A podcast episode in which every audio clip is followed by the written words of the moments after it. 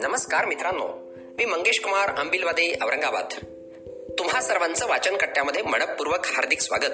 मित्रांनो मी आज वाचन कट्ट्याच्या माध्यमातून बाजीराव मोढवे अहमदनगर यांचा राज्य आणि देशातील सद्य परिस्थिती बघता एक जनजागृतीपर सुंदर संदेश खास आपल्यासाठी घेऊन आलोय.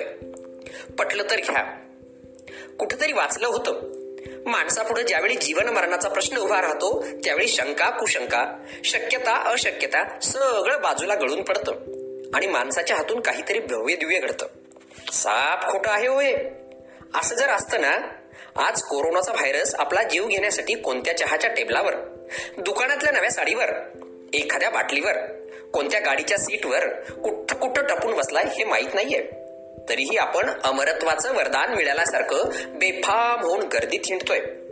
शासनानं एस टी प्रवासी संख्येत कपात केली आहे म्हणून आपण खाजगी काळी पिवळीला लटकून प्रवास करतोय.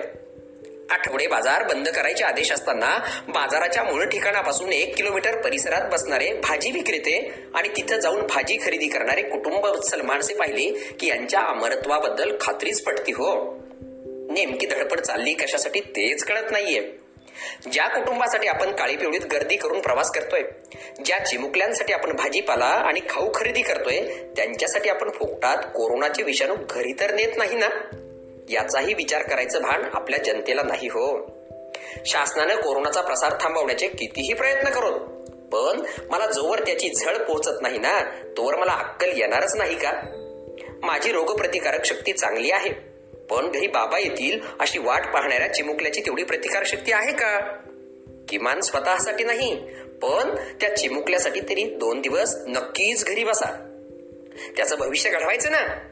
त्याच्यासाठी काहीतरी कमवून ठेवायचं ना. मग तो चिमुकला राहायला हवा ना. त्याच्यासाठी घरी फुकटात कोरोनाची विषाणी विषाणू नक्कीच नेऊ नका. त्यासाठी एवढंच करा. दोन दिवस गप्प घरी बसा. तुमच्या वाचून कुणाचं काहीच अडत नाहीये. लग्नही पार पडतील आणि इतरही विधी पार पडणारच आहेत. दोन तीन दिवसांनी पुन्हा तीच जीवघेणी स्पर्धा सुरू होणारच आहे आणि आपणही न कळतपणे यात ओढलेच जाणार आहोत. पण थोडासा ब्रेक हवाच ना. आपल्या कुटुंबासाठी आपल्या चिमुकल्यांसाठी. धन्यवाद.